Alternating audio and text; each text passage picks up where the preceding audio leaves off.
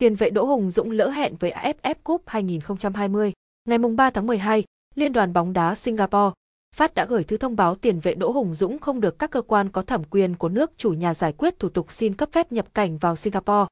Sau khi kết thúc giai đoạn điều trị hồi phục chấn thương theo thông báo của câu lạc bộ Hà Nội, tiền vệ Đỗ Hùng Dũng đã được huấn luyện viên Park Hang-seo triệu tập bổ sung vào đội tuyển Việt Nam tham dự AFF Cup 2020.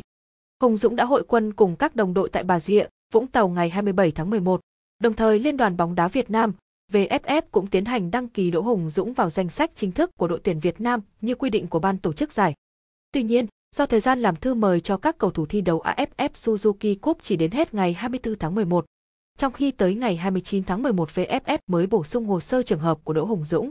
Dù VFF và Đại sứ quán Việt Nam tại Singapore đã làm các thủ tục cần thiết để Hùng Dũng có thể tham dự AFF Cup 2020, nhưng các cơ quan chức năng nước sở tại vẫn căn cứ theo quy định của chính phủ Singapore và không đồng ý cấp thư mời cho tiền vệ này. Như vậy, Hùng Dũng đã lỡ hẹn với AFF Cup 2020. Đây là điều rất đáng tiếc đối với cá nhân Hùng Dũng nói riêng và đối với đội tuyển Việt Nam nói chung.